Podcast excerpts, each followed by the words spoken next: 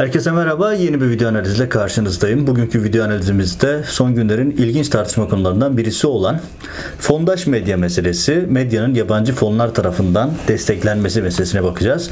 Bu tartışma nereden çıktı? Neyi kamufle ediyor? Perde arkasında ne tür ilişkiler var? Ne tür pazarlıklar var ve Türkiye nereye doğru gidiyor? Size kısa, özet, çok kolay anlaşılabilir halde anlatmaya çalışacağım. Şimdi öncelikle şunu söyleyeyim. Fon meselesi yeni bir mesele değil. Hani gündeme bir anda düştü ve bir anda manşetlere çıktı. Daha doğrusu havuz medyası ve onların yandaşı Oda TV tarafından gündeme getirilen bu mesele medya dünyasında tartışılmaya başlandı ama yeni bir konu değil. Yıllardır olan hatta son 5-6 yıldır e, giderek artan boyutlarda yaşanan bir konu. Bunun aslında öncesine dayanan uzantıları da var. Hatta çok öncesine 10 yıl öncesine kadar giden 20 yıl öncesine kadar giden başka hiç Erdoğan medyasını bahsetmediği türden fonlamalar da var. Şimdi bunları özetle anlatmaya çalışacağım ama Türkiye nereye götürülüyor? Ve bunun bize bakan tarafı yani yurt dışında yaşayan sürgündeki gazetecilerin YouTube yayınlarından, sosyal medya üzerinden gazetecilik yapan ve Türkiye'deki e, kitlelere ulaşmaya çalışan bir avuç gazeteci ilgilendiren tarafına hemen hızlıca geleceğim. Şimdi biliyorsunuz konuyu takip etmeyenler olmuş olabilir. Hemen hızlıca özetleyeyim. Oda TV, Soner Yalçın'ın Oda TV ki kim tarafından fonlandığı konusunda büyük bir soru işareti var. Ee, Oda TV bir haber yaptı. Dedik işte Soner Yalçın'ın e, Oda TV'si Ruşen Çakır, Medyascope TV işte Amerikan fonlarından para alıyor. İşte bugüne kadar yarım milyon dolar 500 bine yakın para aldı. Dolayısıyla hani hem solculuk yapıyorsun hem de Amerikan fonlarını kullanıyorsun. Aslında sen Amerika'nın hizmetlerine, e, Amerika'nın çıkarlarına hizmet ediyorsun mealli bir tartışma ortaya attılar. Tabi e, Soner Yalçın'ın ve Oda TV'nin medyada enteresan bir lobisi var. Eskiden e, artık ideolojik birliktelik mi dersiniz, başka çıkar birliktelikleri mi dersiniz ya da başka bağlantılar mı dersiniz? Bunun üzerine kafa yormak mümkün. Hemen harekete geçildi ve sosyal medyada, medyanın diğer kısımlarında fondaş medya tartışması başladı. İşte Soner Yalçın'ın başlattığı tartışma bir anda işte Nedim Şener e, pardon e, Ruşen Çakır e, yoğun bir şekilde tartışılmaya başlandı. Ruşen Çakır ben bunları zaten gizlemiyorum. Bunlar benim künyemde yazıyor falan dedi ama linç edilmekten kurtulamadı. Tabii kaderin cilvesi Ruşen Çakır yıllardır kendi ekranlarında başta biz olmak üzere masum insanları linç ediyor. E, zulmü uğrayan, soykırıma uğrayan insanların e, seslerini duyurmakta, duyurmadığı gibi bunları duyurmamakla övünüyor. Kendisi bunu bir yayında ifade etti ki ben asıl orasına takılmıştım fon tartışmasında. E, ve böyle bir tartışma oldu. Sonra işte havuz medyası hemen devreye girdi. Propaganda Bakanı Fahrettin e, ki son dönemde e, Erdoğan'a inanılmaz derecede kazık atıyor. İşte Erdoğan'ın uyuklayan, Erdoğan'ın e, hasta olduğu tartışmalarını tetikleyen görüntülerin servis edilmesi, Erdoğan'a yürürken sallanan görüntülerin servis edilmesi falan. Yani iletişim başkanlığında skandal üstüne skandal geliyor. Biliyorsunuz iletişim başkanlığı Ankara'nın merkezinde dev bir binada oturuyor. Çalıntı bir binada oturuyor. Personel sıkıntısı yok. Devasa bir bakanlık gibi yönetiliyor. Ama buna rağmen skandal üstüne skandal geliyor. Şimdi Fahrettin Altun hemen topu aldı aldı. Zaten yandaş medya hazırmış. Yani Soner Yalçın'ın başlattığı tartışma bir anda hükümet medyası tarafından alındı ve büyütüldü. E, fondaş medya diye bir söylem geliştirildi. Yani yandaş medya kendi kavramlarını alıp fondaş medya çevirdiler. Ve arkasından da bu tartışmayı büyüttüler. İşte Fahrettin Altun dedi ki bu bir beşinci kol faaliyetidir. Dedi ki beşinci kol faaliyeti çok ağır bir tanım. Yani bir nevi casusluk gibi bir tanımlama yaptı. E, beşinci kol faaliyeti şeklinde bir tanımlama yaptı. Bunlara kesinlikle çeki düzen verilmesi gerektiğinden bahsetti. Rütük hemen topa girdi. Bu konuyu ulusal güvenlik meselesi olarak, ulusal güvenlik sorunu olarak tanımladı ki Rütük'ün açıklaması zaten başlı başına bir skandal. Yani Rütük'ün açıklaması da sanki ya şöyle bir tablo oluştu karşımızda. Yani zaten yıllardır var olan yabancı fonlar tarafından beslenen, daha doğrusu desteklenen. Ya bunların içerisinde Ruşen Çakır'ın medyaskopu var, T24 var, P24 var, e, Bianet var, 140 Journals var. Yani böyle 8-10 tane böyle bilinen işte duvar var bilinen medya, sosyal medya platformları zaten Avrupa Birliği fonlarından, Amerika fonlarından destekleniyor. Bir gizli kapaklı bir şey değil. Zaten ilan edilen bir şey. Ha, bu kötü bir şey mi? Bence değil. Buna dair ayrıca yorumlarımı yapacağım şimdi. Ama bu zaten bilinen bir konuyken Oda TV bu anda bir anda bu tartışmayı büyüttü. Başlattı, büyüttü, genişletti. Arkasından hükümet devreye girdi. Yani burada enteresan bir işbirliği söz konusu. Bu dikkatinizden kaçmasın. Yani şöyle iktidar cenahında bir şey hazırlığı var. E, yasa hazırlığı var. Sosyal medyayı zaten bitir medyayı zaten bitmişti. Sosyal medyada kontrol edemedikleri bir avuç YouTube kanalı ve bir avuç e, bağımsız platformu boğabilmek için hazırlanmış bir yasa tasarısı var. Ne hikmetse o yasa tasarısı hazırlanmış ve konu tam gündeme gelecekken ve Türkiye bir seçim atmosferine doğru giderken bir anda Oda, Oda TV e, tartışmaya başlatıyor ve bir anda Medyascope üzerinden, Ruşen Çakır üzerinden fon medyası tartışmaya başlanıyor ve hemen bir yasa hazırlığı gündemde. Ne yapılmaya çalışılıyor? Aslında sonunda söyleyeceğim bir şey söyleyeyim. Bu büyük bir sansür girişimi. Yani şöyle söyleyeyim. E, bu Oda TV iktidar paslaşmasını gözünüzden kaçırmayın. Onu unutmayın. Onu bir tarafta dursun. Şimdi gelelim asıl meseleye. Şimdi Erdoğan medyası 2007'lerden başlayarak ATV Sabah ATV'nin alınması, arkasından akşam grubuna el çökülmesi, TMSF ile el konulması, arkasından e, İpek Medya ve Zaman grubunun Zaman yolunun susturulması. Yani Erdoğan satın alabildiklerini satın aldığı hükümet e, gücünü kullanarak kamu gücüyle, TMSF ile satın alamadığı Alo Fatihleri atayamadığı işte İpek Medya'dır, e, Zaman grubudur, Samanyolu grubudur. Bunları da kamu gücüyle, tomalarla çöktüler, yağmaladılar. 15 Temmuz e, bahanesiyle de kapattılar. Şimdi düşünün Doğan grubuna çöküldü. Kamu bankalarından krediler alındı. Halkın parasıyla işte Demirören'e verildi. Ee, Sabah ATV grubu Katar'a e, satıldı. Yani önce e, güya Türkiye içerisindeki bir fona satıldı ama bu aslında emanetçi. Yani işte o 25 Aralık'taki büyük skandalı düşünün. Hani düşünün işte kamu ihalelerinden bunlara iş adamları beşli çeteye verilen paralar var. O paralardan belli bir komisyon buraya toplanıyor. O toplanan havuzda toplanan paralarla medya alınıyor. Yani bir saadet zinciri var orada. Ve bu saadet zinciri üzerinden medya oluşturuluyor. İşte sabah ATV başladı. Akşam grubuyla devam etti. E, Al bayraklar falan büyüdü. Başka medya grupları oluştu. İrili ufaklı troll orduları kuruldu. Yani kimsenin adını sanı duymadığı bir sürü troll e, üssü oluştu. Yani mesela bir tane bakıyorsunuz işte Türkiye gündemi gibi garip bir isimli bir tane web sitesi. Bakıyorsunuz belediyeden her ay 20 bin, 30 bin, 50 bin İstanbul Büyükşehir Belediyesi'nden fonlanıyor. İşte belediyeler ya kimsenin okumadığı, yüzüne bakmadığı havuz medyası yazar gazeteleri belediyelerden fonlanıyor. Bakanlıklardan fonlanıyor. Resmen fonlanıyor. Kamu ihalelerine şey kamu reklamlarına bakıyorsunuz. Ya kimsenin okumadığı, kimsenin tıklamadığı internet sitelerine öyle paralar aktarılıyor ki yani mesela o paraların şey sitelerin sahiplerinden bazılarını şahsen tanıyorum. Yani dün hani meteleye kurşun atıyorlardı. Bugün artık e, sayamadıkları kadar çok paraları var. Çünkü hepsi kamudan fonlanıyor. Hani fon deyince aslında fonun büyüğü, paranın büyüğü kendi camialarında var. Peki devam edelim. Şimdi Erdoğan bu şekilde medyayı susturdu. 15 Temmuz bahanesiyle var olan yereller dahil hepsini kapattı. Binlerce insanı işsiz bıraktı. Haklarını ödemedi. Biz dahil birçok gazetecilerin hakları hala duruyor. Ve sonrasında ne oldu? Bir grup gazeteci bağımsız gazetecilik yapmaya çalışıyor. İşte benim gibi yurt dışında olan YouTube kanallarından, sosyal medyadan yapmaya çalışıyor. Onları nasıl boğarım derken Twitter sosyal medya hesaplarına Türkiye'den yasak getirildi. YouTube kanallarına yasak getirildi. Benim bu kanalda Türkiye'den yasaklı anında. İşte ancak başka yöntemlerle ulaşılabiliyor. Bunlara rağmen hala konuşan, hala devam eden bir grup insan var ki bu Erdoğan'ı çok rahatsız ediyor. Neden? Çünkü korkunç fonladıkları, deliler gibi para akıttıkları kanalları izlenmiyor. YouTube e, yayınları izlenmiyor. Televizyon dizileri izlenmiyor.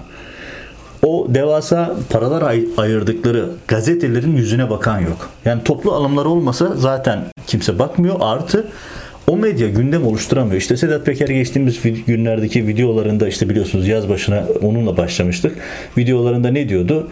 Ya gündemi siz oluşturamıyorsunuz falancalar oluşturuyor. Çünkü onlar sosyal medyada ya da işte YouTube kanallarında etkililer. Kardeşim bunun bakın yasağa rağmen bu yayınların çok izlenmesi, çok kişiye ulaşmasının nedeni şu. Biz haber veriyoruz. Onlar propaganda yapıyor, yalan söylüyor ve insanlar bu yalanlara doydu. Erdoğan'ı panikleten işte bu Oda TV'nin mizanseniyle başlayan tartışmalar Erdoğan burayı kesmeye çalışıyor. Bu fon tartışmalarının temeli, özü var olan o bir avuç alternatif sesi de çeşitli yöntemlerle tamamen susturmak, tamamen kesmek, boğmaya çalışıyorlar. Bütün hikaye aslında bu. Yani fondaş medya tartışması bu. Ama madem bu tartışma açıldı, ben de bu fırsatla size fondaş medya hikayesini anlatayım. Gerçekte kim neyi nasıl fonluyor? Aslında iktidarın gözden kaçırdığı, sizden sakladığı başka fonlamalar var. Mesela ne gibi fonlamalar var? Mesela bunlardan bir tanesi İran'ın Türkiye'deki medya fonlamaları. Çok ciddi fonlamalar yapıldı. Fonladıkları isimler şu anda Türkiye'de medyanın tepe noktalarına geldi. Mesela bunlar hep gözden kaçırıyorlar. Mesela e, Erdoğan'ın yakın halkasındaki isimlerin yıllar boyunca değişik fonlardan aldığı paralar var. Mesela TESEV de bunlardan bir tanesi. Can Pakerler. Mesela AKP'li belediyelerin Avrupa Birliği fonlarından aldığı paralar var. Bunlara hiç gündeme getirmiyorlar. İşte AKP'li isimlerin fon alırken bir sorun yok ama başkası fon alır da kendi projelerin aleyhinde daha doğrusu kendi e, söylemlerin dışında bir şey söylerse hemen bu 5. kol faaliyeti casusluk faaliyeti olarak tanımlanıyor. Şimdi o zaman gelelim aslında casusluk faaliyetini kim yapıyor? Ben hemen size söyleyeyim. Önce şunu sorayım işte Sabah ATV grubu, Erdoğan medyası, işte Serhat Albayrak'ın başında olduğu medya. Medyanın ne kadar Katarlıların sizce? resmi olarak bir miktar olarak açıklanıyor. İşte %10 %20 arasında bir rakamla söyleniyor. Peki gerçekte o kadar mı? Hani fon diyorsanız fonun büyüğü orada. Devam edelim. İşte yıllar boyunca belediyeler üzerinden yapılan işler vardı ve dahası yıllar boyunca İran, İran konsolosluğundan, İran devletinden yoğun bir şekilde Türkiye'de medya faaliyeti yaptı. O kapatılan sonra kumpas denen Selam Tevhid dosyası var ya hani o kimsenin açıp okumadığı ben onların hepsini okudum. Orada ne var biliyor musunuz? Mesela size tam adını söyleyeyim. Ee, İran'daki resmi adı İran merkezli tam okuyum ismini yanlış olmasın. İslami Radyo ve Televizyonlar Birliği, İttihadiye diye bir kurum var İran'da, Tahran merkezli. Bu İttihadiye Türkiye'de neler yapmış? Mesela hiç bakıldı mı bunlara? Bakılmadı. Mesela ben hemen sözetle söyleyeyim. Doğrudan para aktarıp, doğrudan İran'dan para getirip Türkiye'de medya kurdular. Mesela Kanal 14 bunlardan bir tanesi. Kudüs TV bunlardan bir tanesi. Başka isimler var. Mesela bu İttihadiye üyesi Mihrab TV diye bir kanal var. Hilal TV diye bir kanal var. Kudüs TV var. Kanal 14 var. Başka irili ufaklı web siteleri var. Ve bunlar doğrudan İran tarafından fonlanıyor. Peki İran bunları niye fonluyor? Neden yapıyor? Nasıl bir ideolojik background'ı var? Şimdi fon medyası diye Ruşen Çakır üzerinden bir takım e, planları harekete geçirenlere sormak lazım. Bunların yapıldığı ortada ve bunların içerisinden şöyle hatta dahasını söyleyeyim. A Haber'in yıllar boyunca Tahran'daki temsilcisi Türkiye'de kırmızı bültenle aranan bir Selam Tevhid zanlısıydı. Şey pardon Kudüs ordusu zanlısıydı. Kırmızı bültenle aranıyordu ve A Haber'in Kudüs şey Tahran muhabiriydi. Ve bu isimlerin Türkiye'de yaptığı bir sürü faaliyet var. Web siteleri, sosyal medya platformları, televizyonlar, yerel kanallar vesaire, ulusal kanallar. Ve bu kanallar üzerinde yoğun bir şekilde İran'ın fonladığı ve İran ideolojisini aktaran kanallar vardı. Mesela bunları hiç gündeme getirmediler. Hani fon medyası diyorsunuz ya işte buyurun size fon medyası. Hani kapatılan operasyonlarda bunların uçları var. Dahası o söz konusu operasyonlarda mahkeme kararıyla yapılan dinlemelerde, izlemelerde, teknik takiplerde, delillerde ne var biliyor musunuz? Orada İran'la çok sık teması olan, yakın ilişkisi olan bir takım insanların İran'dan tarafından fonlanan batırım insanlar, bazı gazeteciler, yazarlar, medya yöneticileri şu anda Türkiye'de TRT başta olmak üzere Anadolu Ajansı başta olmak üzere Türk medyasının tepelerinde resmi takipleri takılmış insanlar bunlar.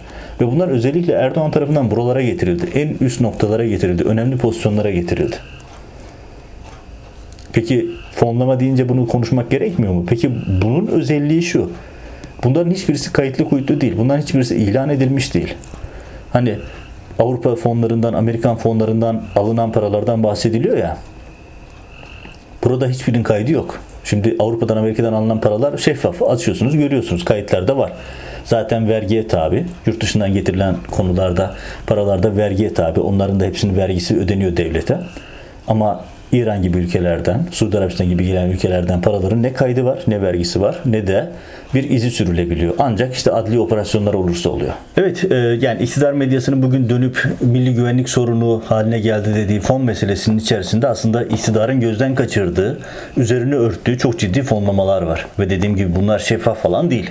Hani bir takım kriminal operasyonlar olmasa biz İran'dan getirip para getirip Türkiye'deki Alevilere, Caferilere e, yönelik özel televizyon kanalları kurulduğunu bilemeyecektik.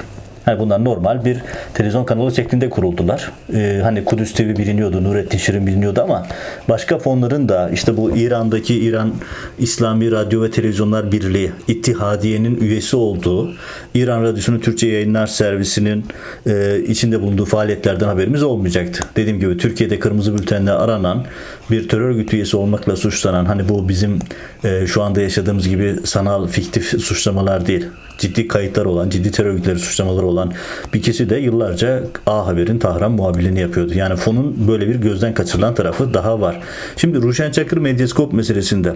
Şimdi Ruşen Çakır konusu ayrı bir mesele. Neden? Çünkü Ruşen Çakır medyada uzun süredir var. Ee, işte kendisini İslami cemaatler uzmanı olarak tanımlanıyor. Bence İslami cemaatler uzmanlığından çok hani bir insanın uzmanlığı konusunda objektifliği, tarafsızlığı önde olması gerekir. Ruşen'in öyle bir özelliği yok. Yani çok belirgin bir şekilde özellikle Gülen hareketine karşı bir ön yargısı, bir nefreti var. Bunu her yayınında kusuyor. Hatta hiç tartışmasız bir şekilde bunu da ekranlara yansıtıyor. Beni fon meselesinde şaşırtan bu. Neden? Çünkü Teksas'taki fon 500 e, bin dolar civarında para ödeyen fon e, için bu aslında ciddi bir soru işareti. Neden? Çünkü Ruşen Çakır'ın özellikle Gülen cemaatine yönelik operasyonlarda takındığı tavır hani arada ben FETÖ demiyorum falan diyor ama öbür taraftan e, soykırımı destekleyen yayınları bu mağdurlara bir kez olsun söz hakkı vermemesi hatta bunlara söz hakkı vermemeyi övünerek anlatması soykırıma varan uygulamaları destekleyen söylemlerde bulunması aslında böyle söylemlerde bulunan bir vakfın, e, bir yayın organının bir vakıf tarafından fonlanması beni şaşırtan taraf. Onun dışındaki tarafı çok şaşırtmıyor. Ama sonuçta Ruşen Çakır'ın bile bugün böyle linç ediliyor olması hani Ruşen bile olsa haksızlık. Çünkü yani fon almak ayıp değil, gezi değil. Yani siz bir proje yazarsınız, sunarsınız. Dersiniz ki benim böyle bir projem var. Bunun için fon arıyorum. Alabiliyorsanız ne hala. Çünkü hepsi şeffaf. Vergisini veriyorsunuz. Alamıyorsanız işte benim yaptığım gibi ya da bazı gazeteci arkadaşların yaptığı gibi geçiminizi başka işlerden sağlıyorsunuz. Kolay işlerde değil bunlar. Ama sonuçta gazeteciliği sürdürmeye devam ediyorsunuz. Hani Sedat Peker'in çok meşhur lafıyla bir tripod bir kamera diyor ya. Yani bir de işte yeşil perde ya da işte başka bir renk benim koyduğum gibi mavi bir perde koyabilirsiniz. Ben yıllarca 5 yıl boyunca iki odalı küçük bir apartman dairesinden mutfak masasından yayınlarımı yapabildim. Çünkü evde tek uygun alan oydu. Başka bir alan yoktu. Ama burada önemli olan içerik. İçeriğiniz varsa, içeriğiniz sağlamsa bunu bir tripod, e, bir tripod, bir kamerayla bile uzatmak mümkün. Şimdi burada şunu da hatırlatayım. Hani e, ben Amerika'dayım. Bazı izleyicilerimiz ya işte sen e, fon alıyor musun şeklinde şeyler geliyorlar. Hani keşke alabilsek ama bize fon vermiyorlar. Çünkü fonlarla ilgili de başka çok objektif olmayan kriterler var. O da işin başka bir boyutu.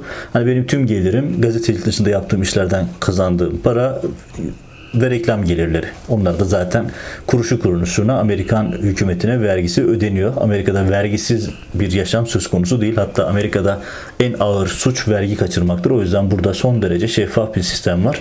Benim de işte gazetecilik dışından kazandığım işlerden edindiğim para, YouTube reklamlarından aldığım para, işte Patreon'dan gelen izleyici destekleri hepsi son kuruşuna kadar kayıtlı ve hepsi şeffaf bir şekilde bulunuyor. Hani bunu da arada söylemiş olayım. Hani fon alıyor muyum, fon desteği var mı? Onu da ifade etmiş olayım.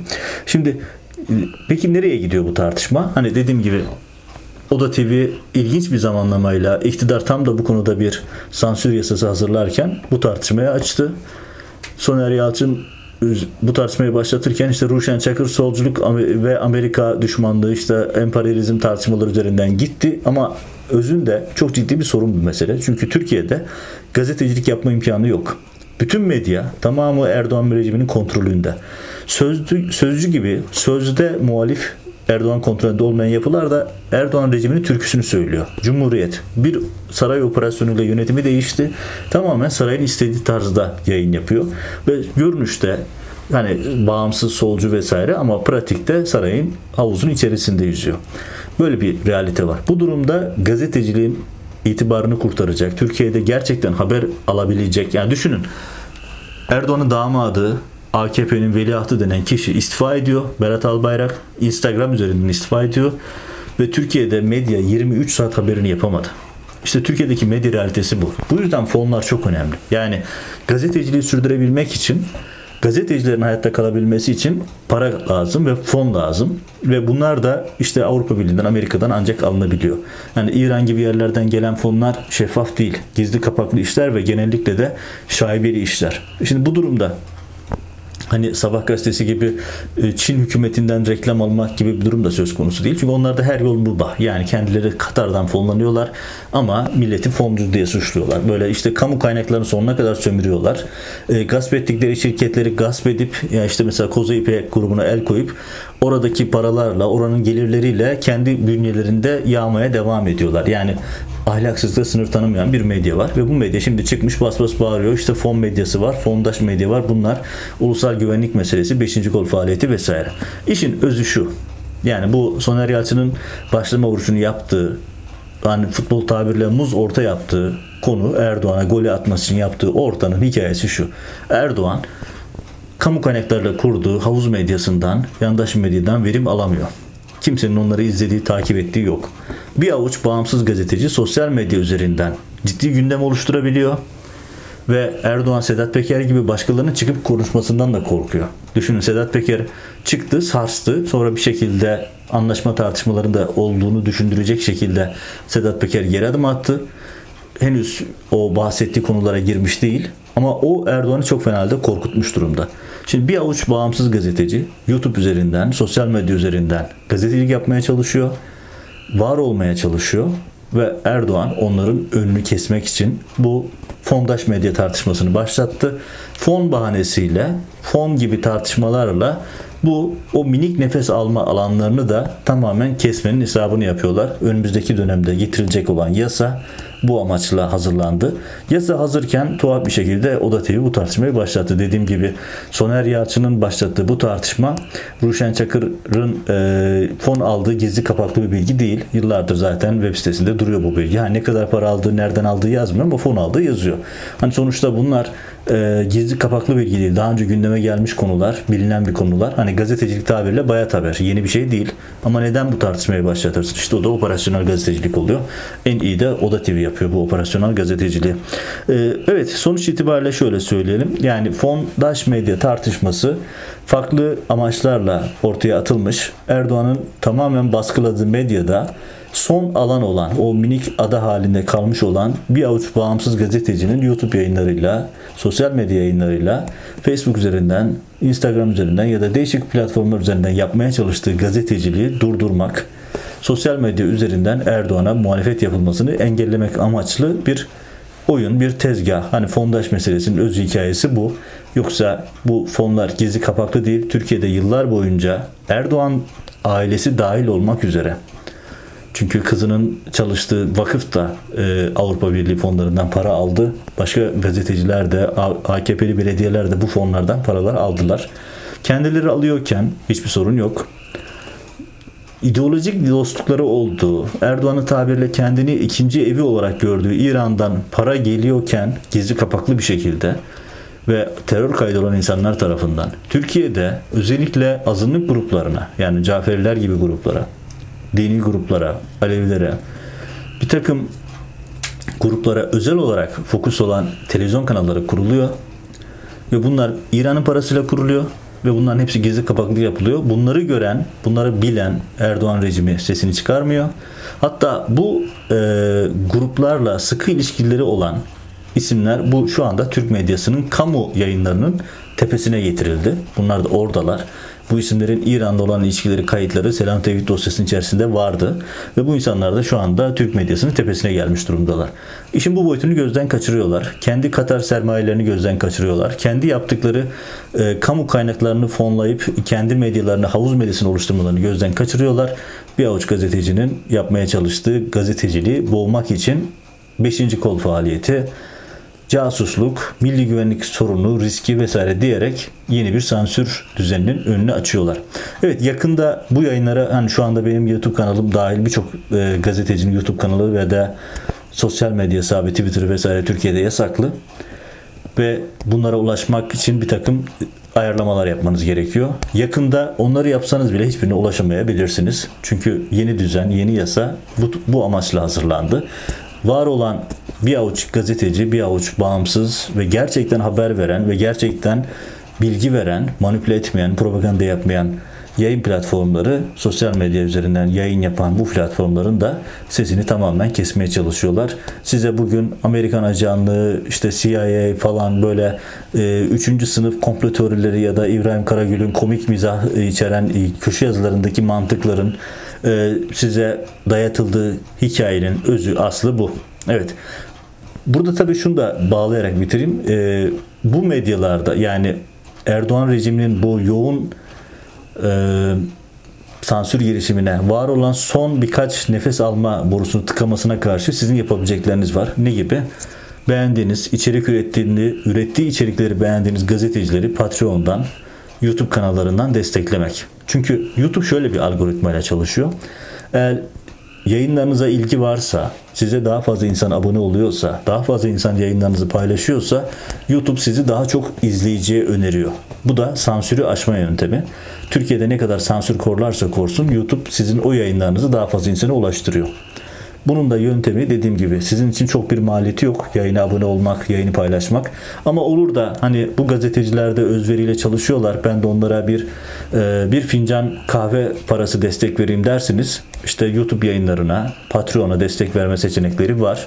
Hani bunu yapmak zorunda değilsiniz. Hani içerik üreten gazeteciler var. Bu içerikleri beğeniyorsanız İstiyorsanız destek verebilirsiniz. Kimse bunu vermek zorunda değil.